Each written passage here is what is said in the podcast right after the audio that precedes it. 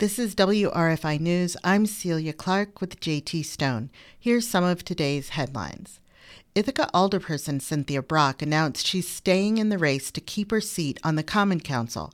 Brock made the announcement on Tuesday evening. She's represented the first ward for 12 years. Brock lost her Democratic Party primary election to Kayla Matos in June.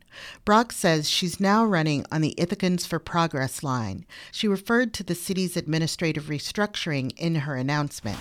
In order to ensure we are providing the support and services we need for our community, we must have a diversity of voices and perspectives on council. We also need experience and continuity to carry forward. Without naming them, Brock put Cornell on notice.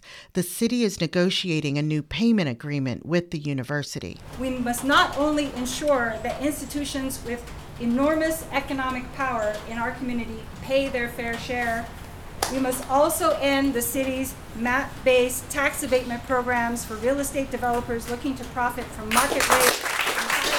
Constituents and union representatives also spoke in support of Brock's candidacy at the event.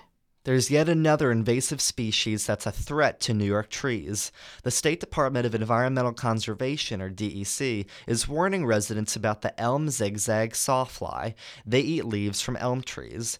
The DEC isn't sure what their potential impact on our environment could be, but warns that dense forests could be most at risk for defoliation.